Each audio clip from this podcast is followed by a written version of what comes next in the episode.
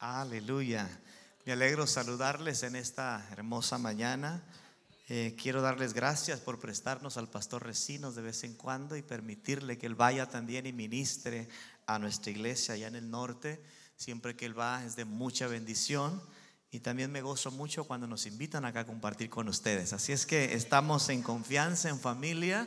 Aleluya. ¿Por qué no se da un aplauso a usted? Porque hoy pudo estar en la casa del Señor. Quiero aprovechar el tiempo. Ah, quiero invitarles a abrir sus Biblias en el libro de Esther, capítulo 4. Esta mañana estuvimos compartiendo esta palabra. Hace dos semanas la compartimos con nuestra iglesia allá en el norte de Houston. Y el tema que vamos a utilizar para esta enseñanza es unidos en la dificultad. Todos tenemos dificultades, todos tenemos luchas, situaciones adversas, pero qué importante es cuando la iglesia aprende a unirse en medio de estos conflictos y situaciones difíciles. Quiero que vayamos a Esther capítulo 4 y en su versículo 1. Vamos a tomar esta escritura como base. Eh, dice el verso 1, cuando Mardoqueo se enteró de todo lo que había ocurrido, se rasgó su ropa se vistió de tela áspera, se arrojó ceniza y salió por la ciudad llorando a gritos con un amargo lamento. Llegó hasta la puerta del palacio porque no se permitía que nadie entrara por la puerta del palacio vestido de luto. A medida que la noticia del decreto real llegaba a todas las provincias, había más duelo entre los judíos ayunaban, lloraban y se lamentaban, y muchos se vestían con tela áspera y se acostaban en ceniza. Quiero pedirle que usted baje su cabeza y le pida al Señor que le ministre, que le hable, que le pueda entregar una palabra. Señor, gracias por la oportunidad que nos das de poder estar delante de un pueblo santo, delante de una congregación necesitada de tu palabra. Oramos para que esta palabra, Señor, cobre vida. Oramos para que tu Santo Espíritu nos haga comprender, entender, asimilar y aplicar esta palabra a nuestro diario vivir. Señor, mi vida está en tus manos para ser usada, Señor, como tú lo desees. Espíritu Santo, ven a este lugar y llena esta habitación con tu presencia. Que el poder de tu palabra, Señor, cambie. Que el poder de tu palabra salve, restaure, Señor, y levante al caído. Te lo pedimos todo en el nombre poderoso de Jesús. Amén y amén. Antes de sentarse, quiero que usted estreche la mano de su hermano y le diga, estamos unidos en la dificultad. Dígaselo como un pacto, como un compromiso. Estamos unidos, estaremos unidos en medio de toda dificultad. Pueden sentarse. Esta mañana mientras predicaba esta palabra a los hermanos que vinieron al primer servicio, eh, les dije que probablemente en 30 minutos iba a terminar de impartir esta prédica. Posiblemente hoy el tiempo me alcance, pero si no, los hermanos de la mañana fueron muy pacientes y usted también será paciente conmigo. Pueden decir amén. La historia que hemos tomado es una historia muy conocida dentro del pueblo cristiano, pero a lo mejor tenemos en medio nuestro personas que no están muy familiarizadas con estos eventos, con estos acontecimientos, y me gustaría de manera ligera eh, explicarles o compartirles lo que estaba sucediendo cuando llegamos aquí al capítulo 4 de Esther. Prácticamente el pueblo de Israel había sido sacado de su tierra y había sido llevado a tierras lejanas donde habían sido tomados cautivos. Ahí llevaban muchos años ya eh, trabajando, eh, multiplicándose y de cierta manera ya eran parte de la sociedad, aunque el pueblo judío siempre mantenía eh, esa línea que los separaba del pueblo gentil. Siempre entendían que eran el pueblo santo, el pueblo especial y un pueblo escogido. Cuando Mardoqueo llega aquí a la ciudad real, a la capital del imperio, en ese tiempo había un hombre llamado Amán, quien era prácticamente la mano derecha del rey, un hombre muy influyente dentro de este reinado, y todo lo que el rey hacía lo consultaba con Amán. Amán se sintió más cada día más empoderado al grado de que él esperaba adoración, pleitesía y reverencia de parte de todo el pueblo. Cuando él salía por las calles, él no se conformaba con un simple saludo. A él le gustaba que la gente se inclinara hacia él. Algunos se postraban al suelo y lo reverenciaban como que fuera una especie de Dios. Todo el mundo tenía esa actitud, excepto un judío llamado Mardoqueo. Cada vez que Mardoqueo miraba a Amán, él a propósito se mantenía más erguido con el rostro alzado, porque a él se le había enseñado que la adoración, la reverencia, la pleitesía solo pertenece al creador del cielo y de la tierra y a nadie más. Yo creo que los que estamos acá, aquí en Faro de Luz, también reconocemos que nadie merece alabanza, nadie merece el reconocimiento, sino solamente aquel que está sentado en el trono. Así es que usted levante su adoración, levante su aplauso y goces en esta mañana porque el rey está en medio nuestro. Aleluya. La actitud de Mardoqueo produjo un gran molestar en Amán. Comenzó a crecer ese malestar al, al grado de que se convirtió en odio. Tanto odio sentía este hombre contra Mardoqueo que no solamente intentó acabar con su vida, él investigó quién era Mardoqueo, de qué pueblo venía, de qué linaje venía, y cuando se dio cuenta de que era un judío, él armó un, un complot, un plan para destruir a toda la nación de Israel. Esto tuvo que haber sido un odio bastante grande, porque está bien que de repente alguien nos caiga mal, pero querer erradicar a toda, la, una población tiene que ser algo diabólico. Y aquí nosotros podemos entender que Amán es un tipo de Satanás. El espíritu de Amán es el espíritu que obra en Satanás porque él nunca se conformará destruyendo un miembro de una iglesia. Él vendrá contra el matrimonio, él vendrá contra la familia, él vendrá con los que están acá, con los que están acá y los que están acá, porque el enemigo, hermanos, es sucio y perverso y él quiere acabar con toda la descendencia de nuestro Señor Jesús. Pero quiero decirles que por más de dos mil años él ha hecho el intento de una y otra forma, pero no ha podido, porque la iglesia del Señor se ha mantenido firme, aleluya, siendo sostenida por el Señor. Satanás no respeta a nadie. No se sienta demasiado especial, no se crea la gran pieza, nunca piense que usted está exento de los ataques de Satanás, porque él fue tan cínico, hermanos, que aún contra el mismo Hijo de Dios lanzó un ataque, lanzó varias tentaciones para hacerlo caer. Si él no respetó a Jesús, el Hijo de Dios tampoco lo respetará a usted tampoco me respetará a mí. Entonces esto me lleva a entender que nosotros estamos en una guerra continua contra Satanás. Él buscará la forma de robarnos el gozo, de arrebatarnos la paz. Él querrá tocar nuestras finanzas, provocará conflictos en el hogar para robar esa bonanza, esa paz. Y en medio de todo tenemos que ir aprendiendo lo que es la virtud de la unidad. Porque cuando yo no puedo solo hacerle frente a mi adversario, dos o tres podrán hacerle resistencia y podrán, aleluya, levantarse victoriosos. Aleluya. La guerra de Satanás es real contra la iglesia del Señor. Cuando los judíos eh, por fin vieron que una reina de la descendencia judía llegó al trono, pudieron haber pensado que ahora sí al tener un representante en la corte real, ellos estaban bien que sus vidas estaban aseguradas. Pero quiero decirles que los ataques más fuertes, los ataques más feroces de Satanás contra el pueblo de Dios es cuando creemos que todo está bien. Yo no sé cómo está su vida ahora. Si usted está viviendo en prosperidad, en bendición, si usted no tiene ninguna enfermedad, si todo está bien en su casa, no piense que el diablo ya lo dejó tranquilo. Él simplemente está buscando la oportunidad, está armando una estrategia para venir a atacarlo, para venir a destruirlo. Pero quiero decirle que antes de que él implemente esa estrategia, tenemos nosotros a un defensor allá en el cielo, a un abogado que está intercediendo por nosotros, que no deja de clamar, que no deja de invocar el favor de Dios sobre nuestras vidas. Aleluya. Algo especial se siente en este lugar. ¿Cuánto pueden sentir la presencia maravillosa de Jesús? Aleluya. Quiero entrar rápidamente a observar algunas cosas en este pasaje. Quiero que ustedes junto conmigo podamos evaluar lo que sucedió cuando el pueblo entero, cuando la nación entera se unieron para invocar el favor del Señor. En primer lugar, yo observo que cuando vino la mala noticia, ellos se unieron para humillarse delante de Dios. Diga conmigo, hay que unirnos para humillarnos en la presencia del Señor. Volveré a leer el pasaje que usamos al principio.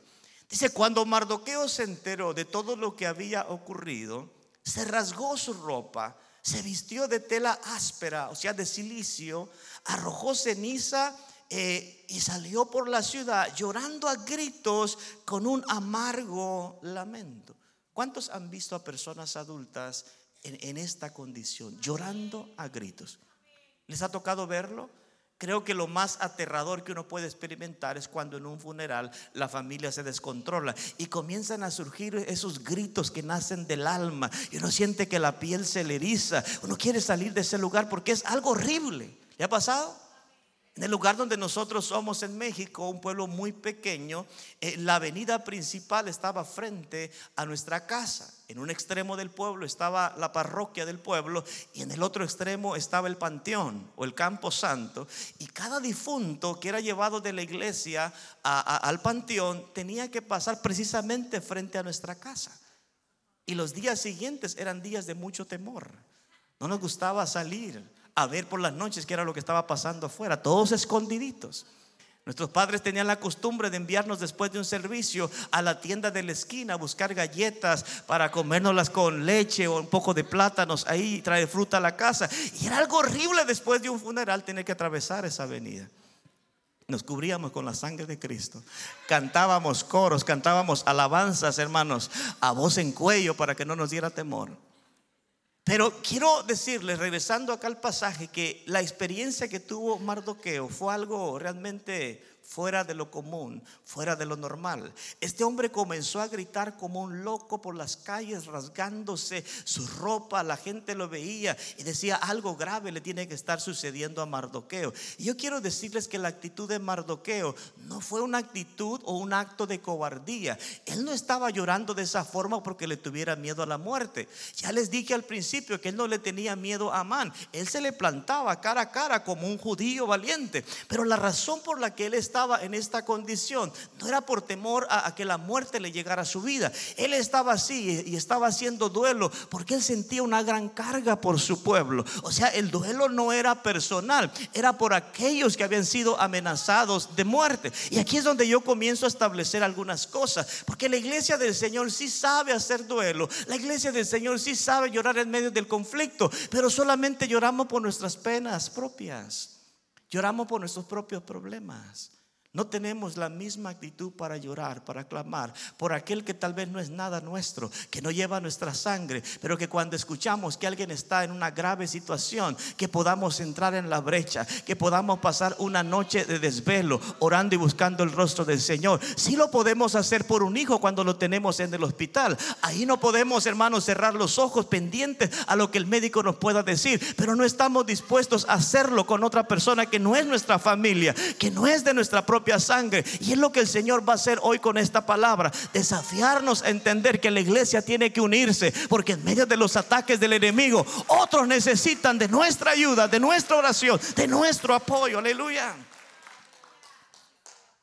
El pueblo de Israel entendió que no podían resistir al enemigo peleando cada quien por su lado. Tenían que unirse. Y cuando la unidad se provoca, el primer paso para esa unidad es estar unidos en ayuno y oración.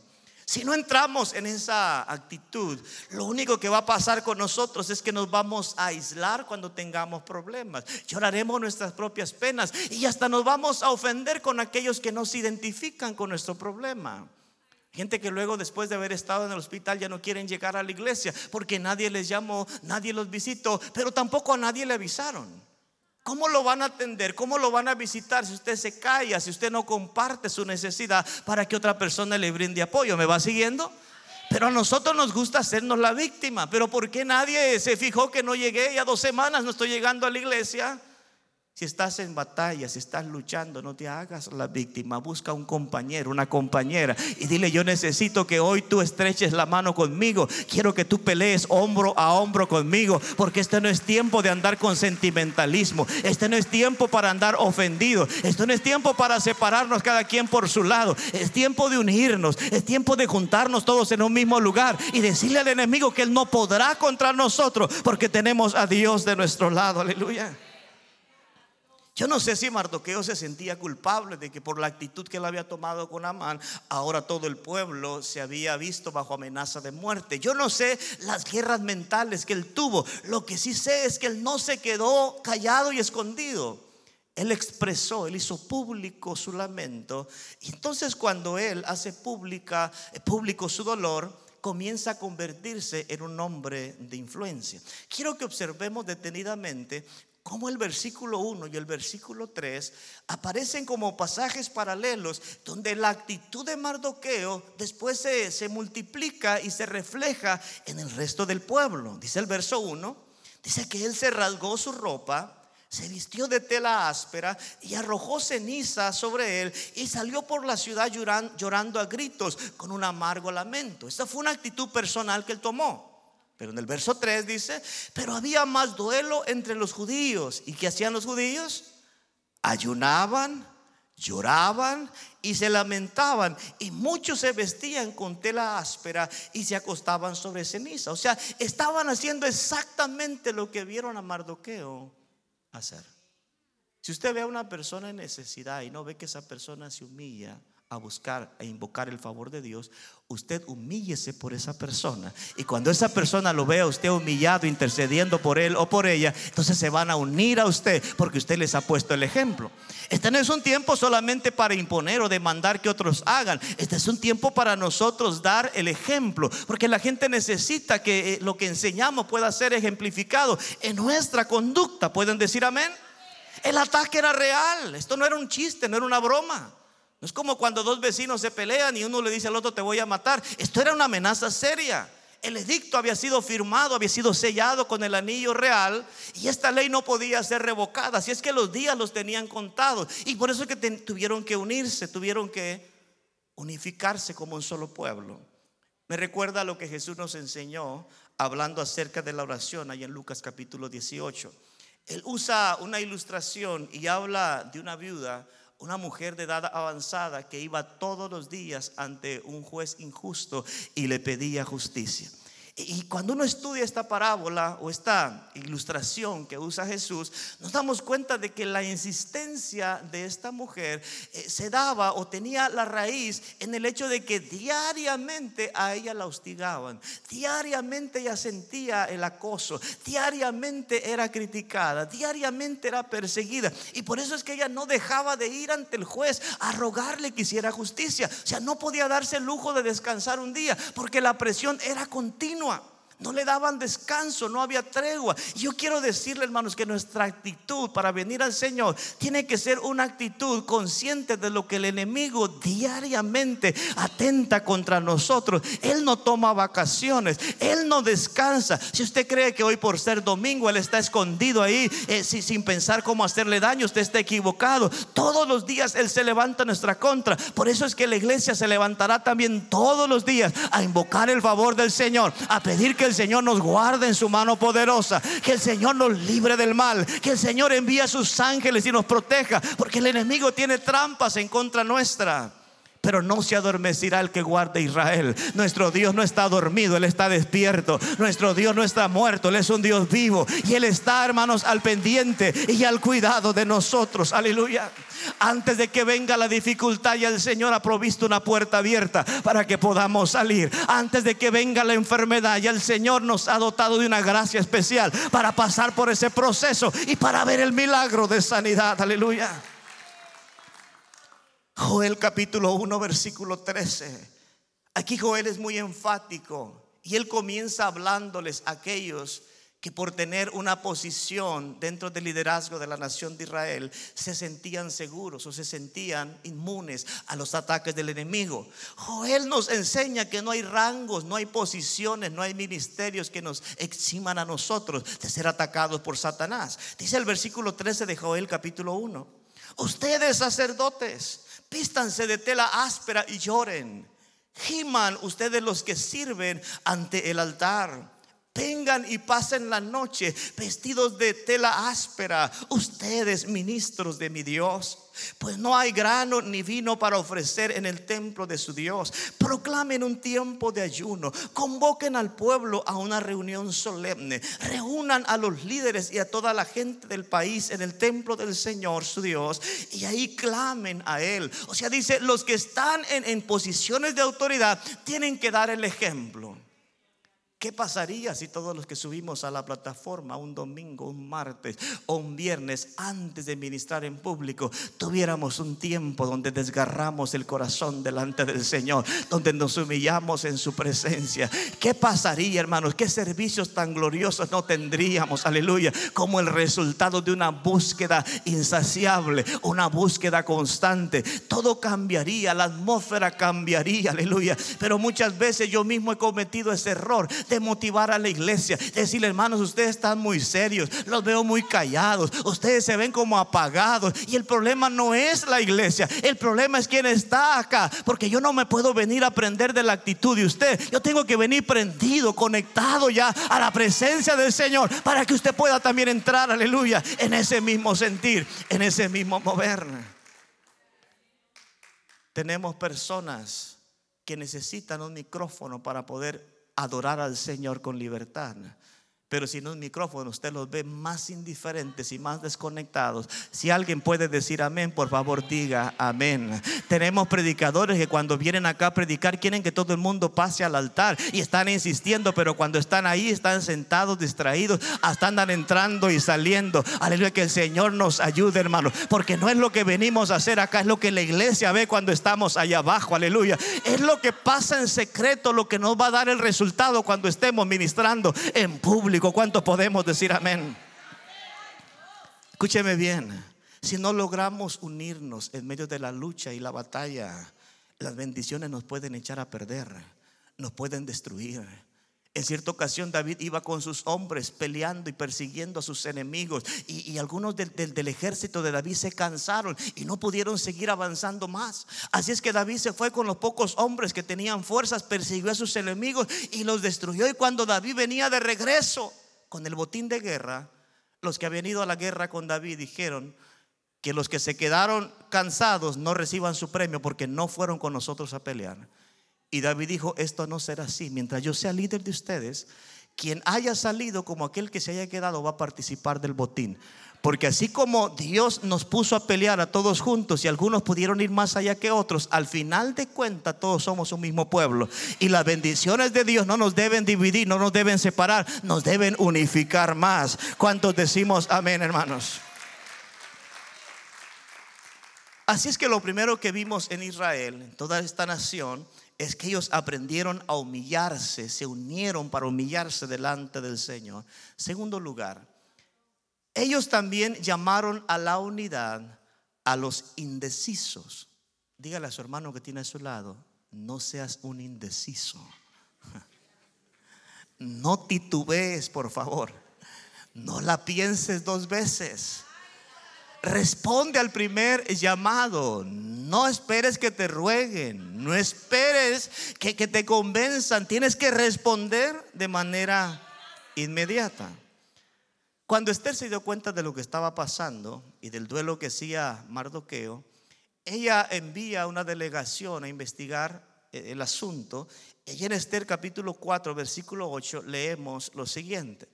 Dice, Mardoqueo le entregó a Atad una copia del decreto emitido en Susa, que ordenaba la muerte de todos los judíos. Le pidió a Atad que se lo mostrara a Esther y le explicara la situación. También le pidió a Atad que la exhortara a presentarse ante el rey para suplicarle compasión e intercediera a favor de su pueblo.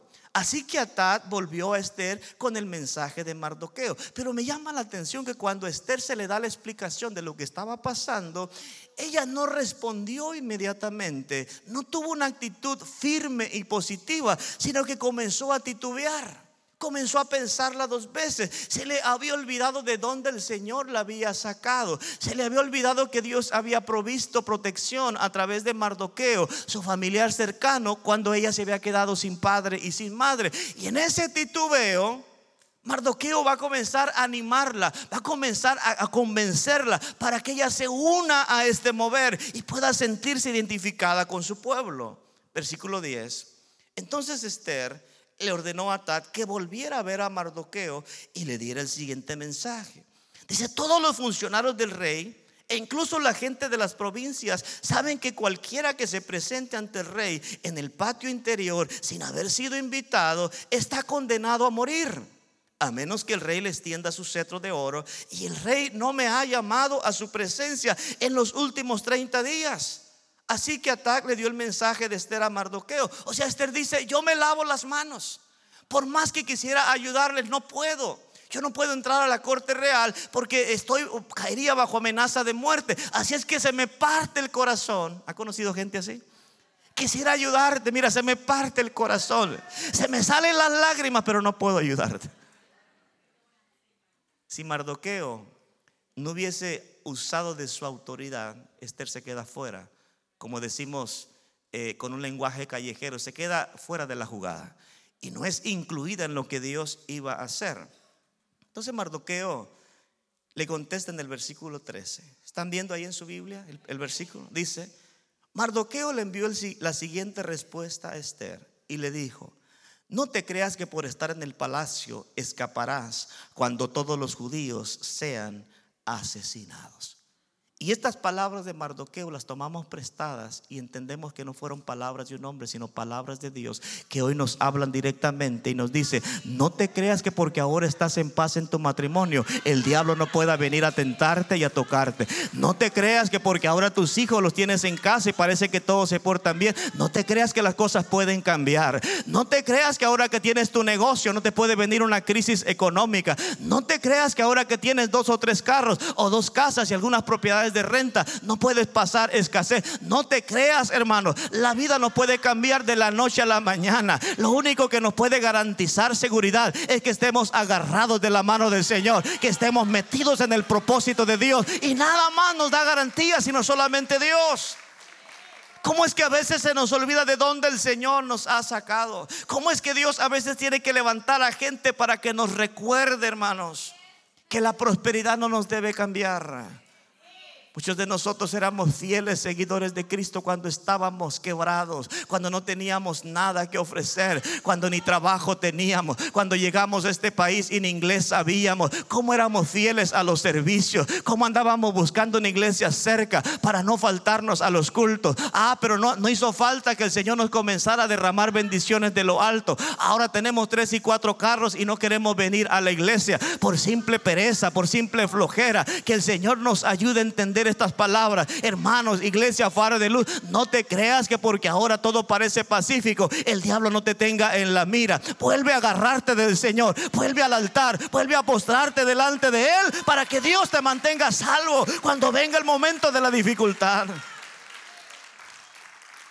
Si Dios te ha levantado, si Dios te ha empoderado, no es para que tú crezcas, para que te llenes de soberbia, para que te sientas omnipotente, para que te sientas una persona infalible. Dios te ha levantado para que ayudes a otros. Dios te ha fortalecido para que tú fortalezcas a otros. Si Dios te dio un llamado, si Dios te dio unción, si Dios te dio palabra, si tienes un ministerio para predicar y para enseñar, no es para que te creas la gran pieza, es para que levantes a otro con un mensaje específico, para que levantes al caído, para que animes al desanimado, aleluya, y para que le des esperanza a aquel que no quiere seguir viviendo. Iglesia, nadie es indispensable a los ojos del Señor. Aquel que se resista a entrar a este mover de unidad simplemente quedará fuera, pero Dios traerá a otros que quieran ser parte de ese mover glorioso. Mire lo que dice el versículo 14. Póngamelo ahí en la pantalla para que todos lo veamos. Dice, si te quedas callada en un momento como este, el alivio y la liberación para los judíos surgirán de algún otro lado, pero tú y tus parientes morirán. ¿Quién sabe si no llegaste a ser reina precisamente para este momento? No fue casualidad que llegaras al trono. No fue casualidad que tú ganaras el certamen de belleza. No fue casualidad que el rey se fijara en ti. Esto no fue casualidad, fue la pura gracia de Dios, porque Dios te quería poner en el trono. Le está diciendo Mardoqueo a Esther. Iglesia, Yo decía esta mañana algo, y cuando lo entendí, lo incorporé a mi vida y no quiero soltarlo ni por un momento. Yo no pude haber nacido hace 100 años. Dios no me pudo haber creado en la época medieval. Yo no pude haber nacido, no pude haber venido a la existencia en los primeros años de la iglesia primitiva. Dios me creó para que viviera en este tiempo y esta es mi oportunidad. Este es mi momento para servir al Señor. Yo para esta hora he llegado, aleluya, para dejarme usar en las manos del Señor. Usted para esta hora ha llegado. No reniegue por la vida que le tocó vivir. No reniegue por la ciudad donde Dios lo puso. Comience, hermano, a echar mano de la palabra del Señor y déjese usar poderosamente en las manos de Dios. Porque usted puede cambiar su ciudad. Usted puede cambiar su país. Usted puede cambiar a su familia. ¿Cuántos dicen amén? Si usted es el primero en convertirse en su casa, siga orando, siga clamando porque vienen otros después de usted. Vendrá papá, vendrán sus hermanos, vendrán primos, parientes, porque Dios comenzó con usted y hay promesa de salvación en su casa. Qué importante es que Dios use a otras personas para animarnos cuando estamos indecisos. Qué importante es que Dios nos tenga que sacudir la conciencia cada vez que nos reunimos y que la palabra nos haga despertar, porque la iglesia cada vez más se está acomodando. Pero en esta hora yo sé, hermano, que usted no saldrá como vino, porque la palabra estará atravesando, estará entrando y quedará hincada en su corazón. Versículo 15, entonces Esther envió la siguiente respuesta a Mardoqueo. Ve y reúne a todos los judíos que están en Susa y hagan ayuno por mí ya estaban ayunando por ella. Solo que ella no se daba cuenta porque no estaba dentro de ese mover. No coman ni beban durante tres días, ni de noche ni de día. Mis doncellas y yo haremos lo mismo. Entonces, aunque es contra la ley, entraré a ver al rey. Y si tengo que morir, moriré. Diga conmigo, si tengo que morir, moriré. Así que Mardoqueo se puso en marcha e hizo todo tal como Esther lo había ordenado. Nuestra misión es tomar a los indecisos y traerlos a ese lugar donde puedan decir, haré lo que Dios quiere que haga. Y si tengo que morir, que muera. Si usted nunca ha ayunado por un periodo de tiempo extendido, tres días, siete días, solo tomando agua, si el Señor lo manda a hacer ese ayuno, usted diga, Señor, lo haré. Y si muero, que me muera. Me preparé para no recibir ningún amén en esta parte de la prédica. Psicológicamente vengo ya preparado. Porque mucha gente dice, tengo el sentir, ah, pero si lo hago me muero. Yo he escuchado a gente decir como que Dios me quiere usar para dar un testimonio, pero si yo agarro el micrófono y me paro ahí enfrente, me muero.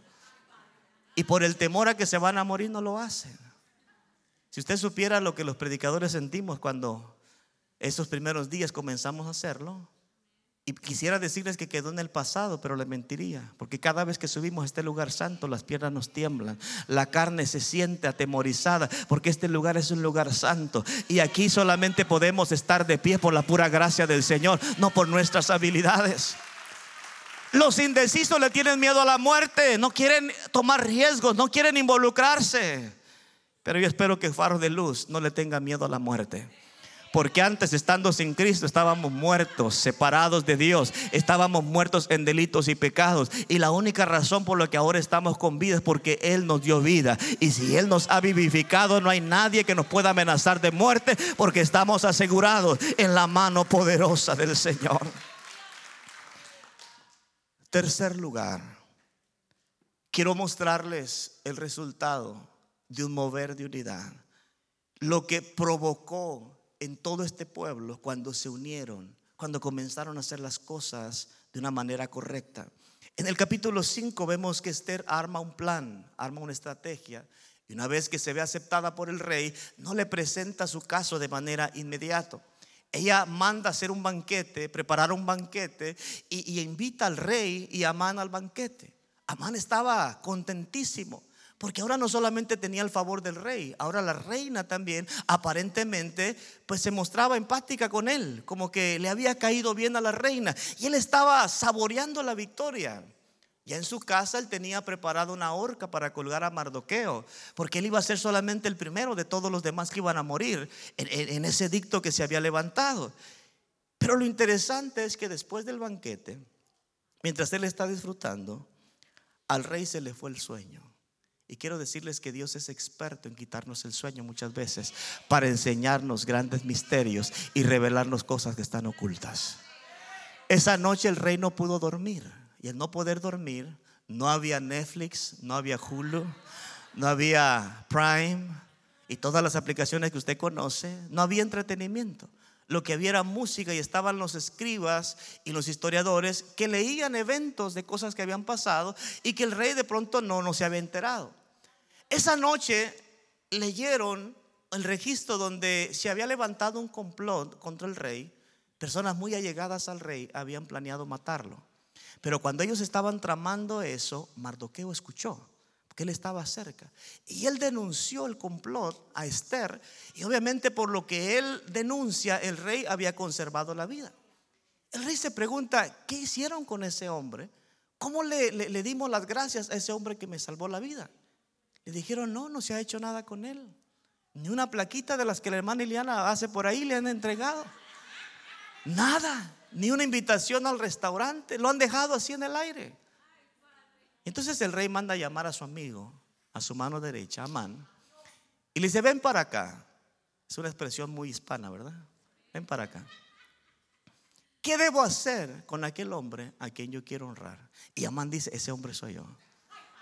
Dice Amán, póngale la ropa del rey, montenlo en la cabalgadura del rey y háganlo desfilar por la ciudad y griten a voz en cuello y digan, así se ha de hacer al hombre al cual el rey quiere honrar.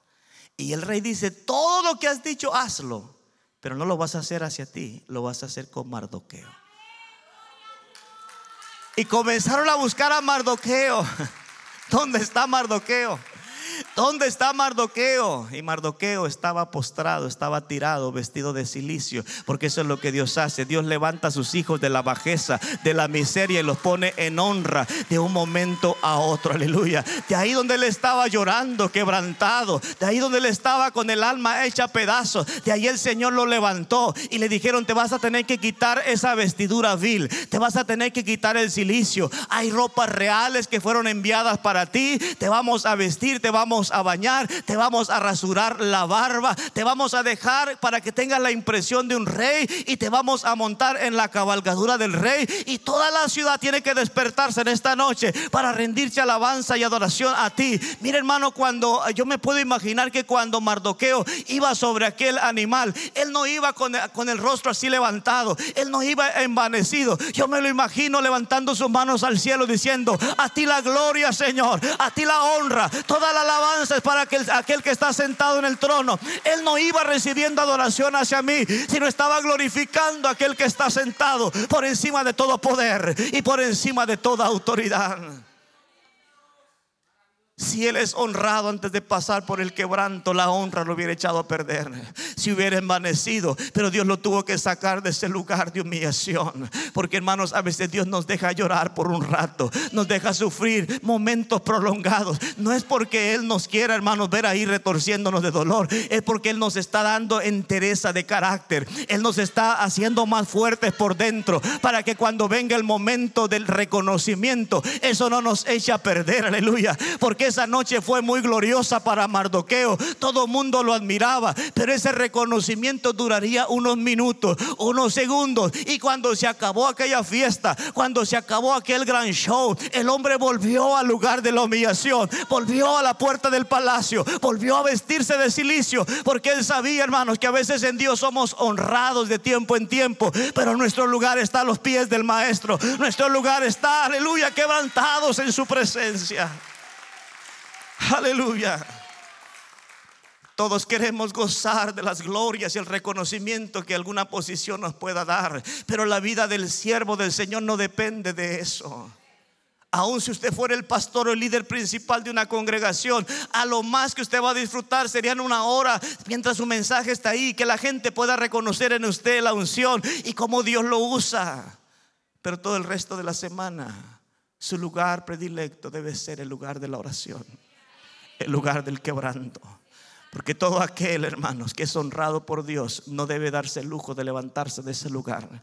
El diablo se ha devorado a grandes hombres, a grandes mujeres que se han creído la gampieza, que han dejado su confianza en Dios y han comenzado a confiar en ellos mismos. Satanás ha venido de repente contra ellos y los ha destruido, ha desbaratado sus matrimonios, ha desbaratado los hijos, ha dividido y partido muchas iglesias, ha deshecho grandes ministerios, hermanos, porque el hombre no puede de sostener nada por sí mismo. Todo debe ser sostenido por la bendita y poderosa palabra de nuestro Dios. Aleluya. Alábele y exáltele al Señor. Exáltele al Señor. Esa noche Amán se quedó muy perturbado, muy confundido. Regresó a la casa cabizbajo, perplejo. Y entonces en Esther capítulo 5, versículo 13, leemos lo siguiente. Pero todo, de todo esto nada me sirve. Cada vez que veo al judío Mardoqueo, sentado a la puerta del rey y le dijo, Seré su mujer y todos sus amigos, hagan una horca de 50 codos de altura y mañana le, eh, di al rey que cuelguen a Mardoqueo en ella. Estos fueron los planes que él tramó. Pero cuando vamos al capítulo 6, versículo 13, leemos cómo Dios cambió todo en cuestión de minutos. Dice, cuando Amán le contó a su esposa Ceres y a todos los amigos lo que había sucedido, sus sabios consejeros y su esposa le dijeron, no te viene esto, ya que Mardoqueo, ese hombre que te ha humillado, es de origen judío, jamás tendrás éxito con tus planes contra Él.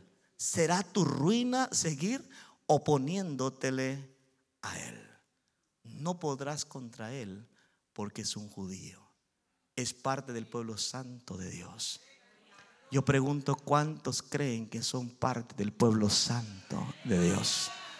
¿Cuántos saben, cuántos creen que la sangre de Cristo los ha cambiado, los ha lavado, los ha transformado? ¿Cuántos lo creen, hermanos? ¿Cuántos saben que hemos sido pasados de muerte a vida? ¿Cuántos saben que hemos sido regenerados? Que ya no somos aquella vieja persona, aquel viejo hombre. Ahora somos nuevas criaturas en Cristo Jesús. Por esa verdad de que ya no estamos solos, de que ahora somos un nuevo ser en Cristo. Por esa verdad es que el diablo no nos podrá tocar. Es porque que el diablo no nos podrá destruir. No por lo fuerte que seamos, sino por aquel que habita, aquel que mora dentro de nosotros. Aleluya. El enemigo puede andar como león rugiente buscando a quien devorar, pero el único león legítimo es el león de la tribu de Judá, aquel que ruge de verdad, aquel que tiene poder, aquel que tiene autoridad. Y Él está con nosotros. Él prometió estar con nosotros todos los días hasta el fin del mundo. ¿Usted lo puede creer? Si la iglesia pudiera tener esta revelación, este conocimiento, creo que nos dedicaríamos más a disfrutar la vida cristiana. Y aún en las tormentas y dificultades podríamos decir, esto no es eterno, esto va a pasar. Estoy aprendiendo algo nuevo en este proceso. Esa injusticia que estoy viviendo de parte de esta persona, de tantas personas que se han comportado injustamente conmigo. Esto no es personal, esto Dios lo está permitiendo porque me quiere refinar, me quiere sacar renovado, me quiere sacar más fortalecido. Hermano, y aún así, cuando usted comienza a declarar que usted es parte de un propósito grande, usted no se va a amargar, usted va a disfrutar su vida. ¿Cuántos son creyentes felices acá? Yo pregunto, ¿cuántos son felices acá? Dígale a su hermano, hay gozo en mi corazón. No es que nunca me haya tocado llorar. Han habido momentos de lágrimas. Han habido momentos de mucho pesar, de mucho dolor. Pero Él no me ha soltado. Él no me ha olvidado. Él ha estado conmigo. Él me ha visitado. Él está ahí comprometido conmigo. Este pueblo débil aparentemente, este pueblo judío, no tenían una nación, no tenían un ejército entrenado, no tenían un capitán, ni tenían estrategias de guerra, simplemente estaban regados por todo el imperio. Pero cuando se humillaron delante del Señor y juntos decidieron que iban a sobrevivir, la Biblia dice que en un solo día mataron a más de 70 mil de sus enemigos en un solo día. Esto es lo que puede hacer un creyente, un hijo de Dios, cuando se apoya en el Señor. Dios no necesita mucha gente. Para Él es lo mismo salvar con muchos o con pocos. Dios puede usar dos para revolucionar toda una nación, todo un país. Aleluya. Cuando los apóstoles regresaron de aquella gran misión, ellos comenzaron a testificar y donde quiera que iban miraban los milagros del Señor y quedaban impresionados. No podían creer que las manos de pescadores sanaran a los enfermos. No podían creer cómo con un lenguaje torpe, sin hablar refinadamente, la gente escuchaba el mensaje. No lo podían creer hasta que Jesús les explica que no se trata de ellos. Jesús les dijo, si yo vi a, Satanás caer del cielo como un rayo, pero no se gocen por eso. Gócense porque sus nombres están escritos en el libro de la vida, aleluya. Esa es nuestra mayor satisfacción. ¿Cuántos están seguros de que sus nombres están escritos en el libro de la vida? Ya no se trata de lo que yo soy, es de lo que Él ha hecho por mí. De un momento a otro, las riquezas de Amán fueron transferidas al judío Mardoqueo en esta historia hay mucho para sacar. Porque esa pequeña probadita que Mardoqueo recibe de honra pues solamente una noche de lo que representarían aquellas noches cuando fuera prosperado siempre. No sé si me, me está entendiendo. Y esto habla de que en esta vida nosotros a veces probamos un poco de la gloria de Dios. Pero este es solamente lo que Pablo dice, las arras del Espíritu, el down payment algo inicial, una saboreadita que podemos tener acá en la tierra de lo que será estar allá en la eternidad todos los días, alabando y exaltando al Señor.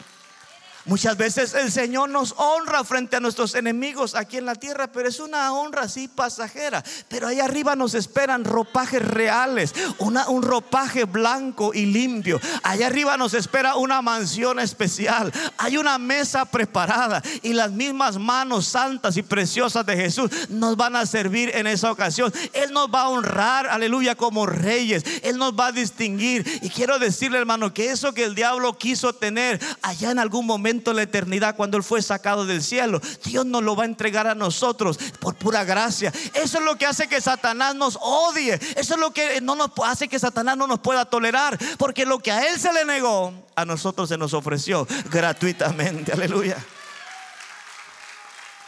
Para Él no hubo una segunda oportunidad. Pecó una sola vez y fue desechado.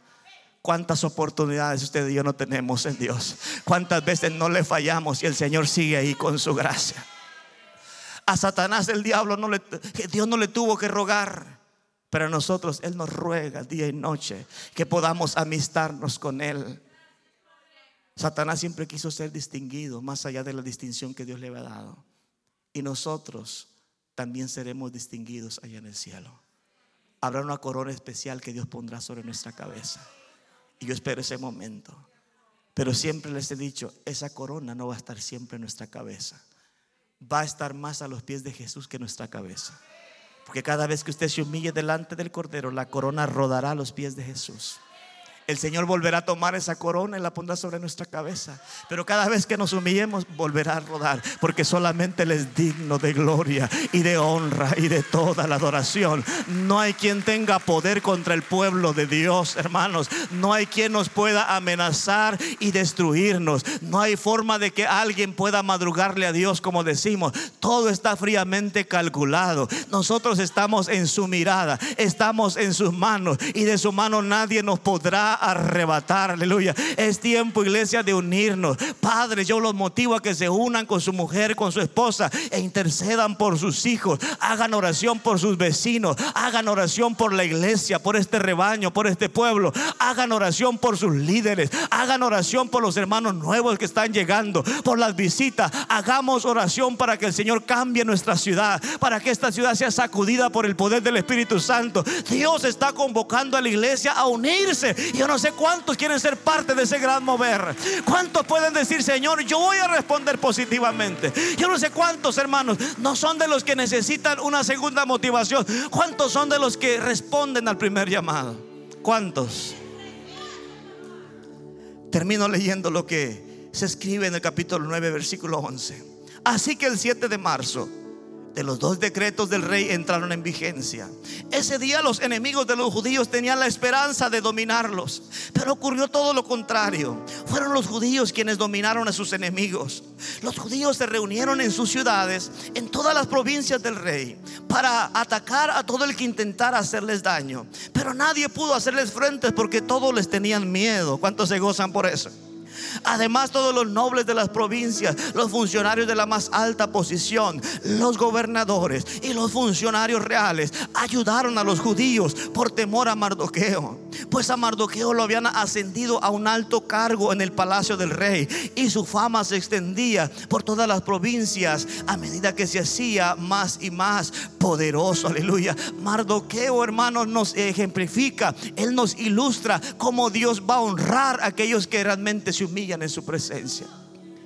Comenzamos hablando de un hombre llorando, haciendo luto, duelo, lamento, un hombre desgarrándose sus vestiduras.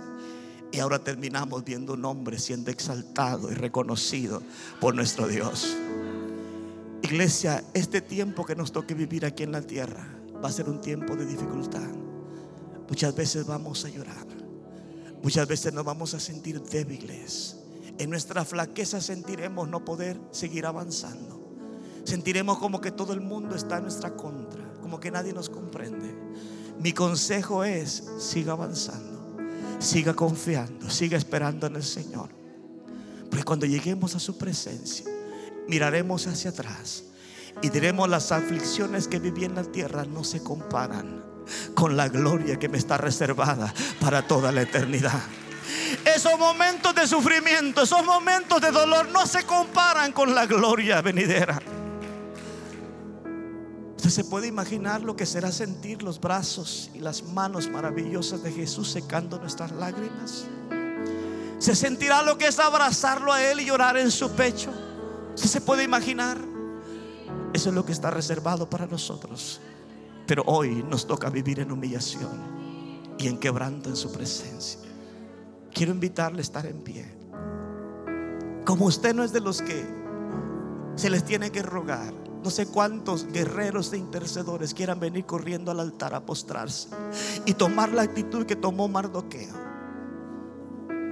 Postrarnos delante de Él y decirle, Señor, mi tiempo de oración no será un tiempo para buscar solo mis caprichos, mis deseos. Mi tiempo de oración lo usaré para interceder por tu pueblo. En mi tiempo de oración, Señor, tú traerás a mi memoria todos aquellos que necesitan ser puestos en mi lista de oración. En mi tiempo de oración estará mi matrimonio, estarán mis hijos, estará mi trabajo, mis finanzas, pero también estarán aquellas necesidades de gente que yo escucho que están mal, que están urgidos de que alguien ore por ellos. Una iglesia que se une a humillarse delante del Señor puede alcanzar grandes cosas. Provoquemos este momento de tranquilidad y de humillación en su presencia. Estamos delante de ti, Señor. Este es el lugar más seguro. Este es el lugar que más amamos. Este es el lugar donde nos sentimos más confortados, Señor. Es aquí, en tu presencia. Sabemos que no serán fáciles los días que vienen. Seremos atacados, Señor, a diestra y a siniestra.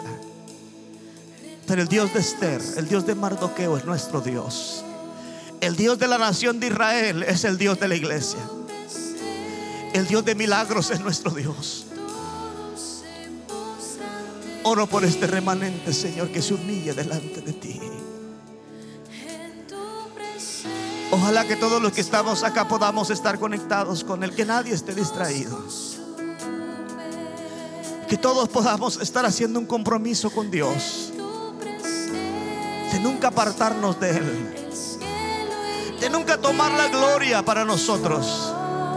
De reconocer que solo Él merece adoración hoy podamos agradecerle a Él por cada victoria que nos ha dado. Por cada vez que Él ha levantado esa bandera y que ha hecho correr a nuestros enemigos. Espíritu Santo, ven sobre nosotros. Toca corazones, Señor. Santo, santo, santo. Santo, santo, santo. Espíritu Santo de Dios.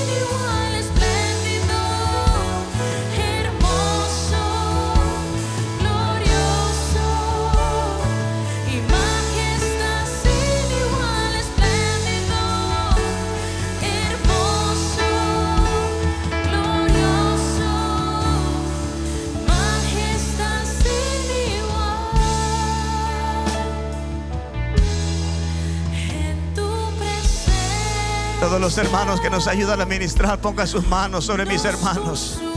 Es tiempo de unirnos y pelear juntos nuestras batallas. Gracias Jesús.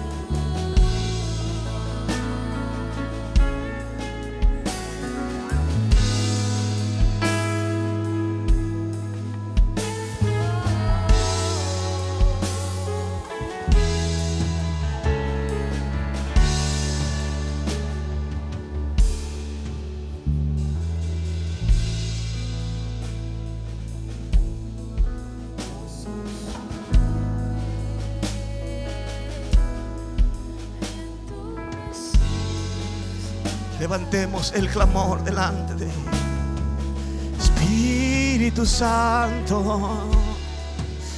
Dele libertad al Espíritu Santo en esta hora. No se crea que porque hoy está bien usted no necesita ser un intercesor. No se confíe. No piense. No piense que el enemigo no puede contra usted si se desconecta de Dios. Agárrese de su mano.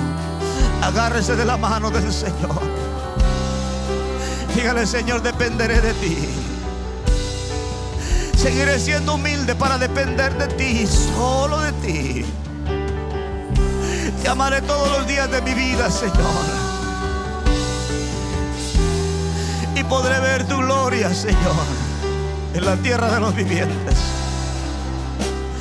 Maravilloso, maravilloso Jesús.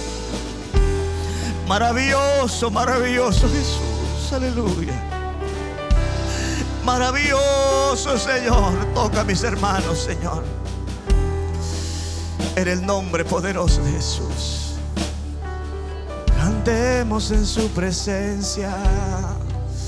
En tu presencia tú nos consumes, Señor. Ahí podemos ver que tú eres espléndido, maravilloso, sin igual. Santo, santo, santo, santo. Glorioso eres tú, Señor. Majestuoso, maravilloso.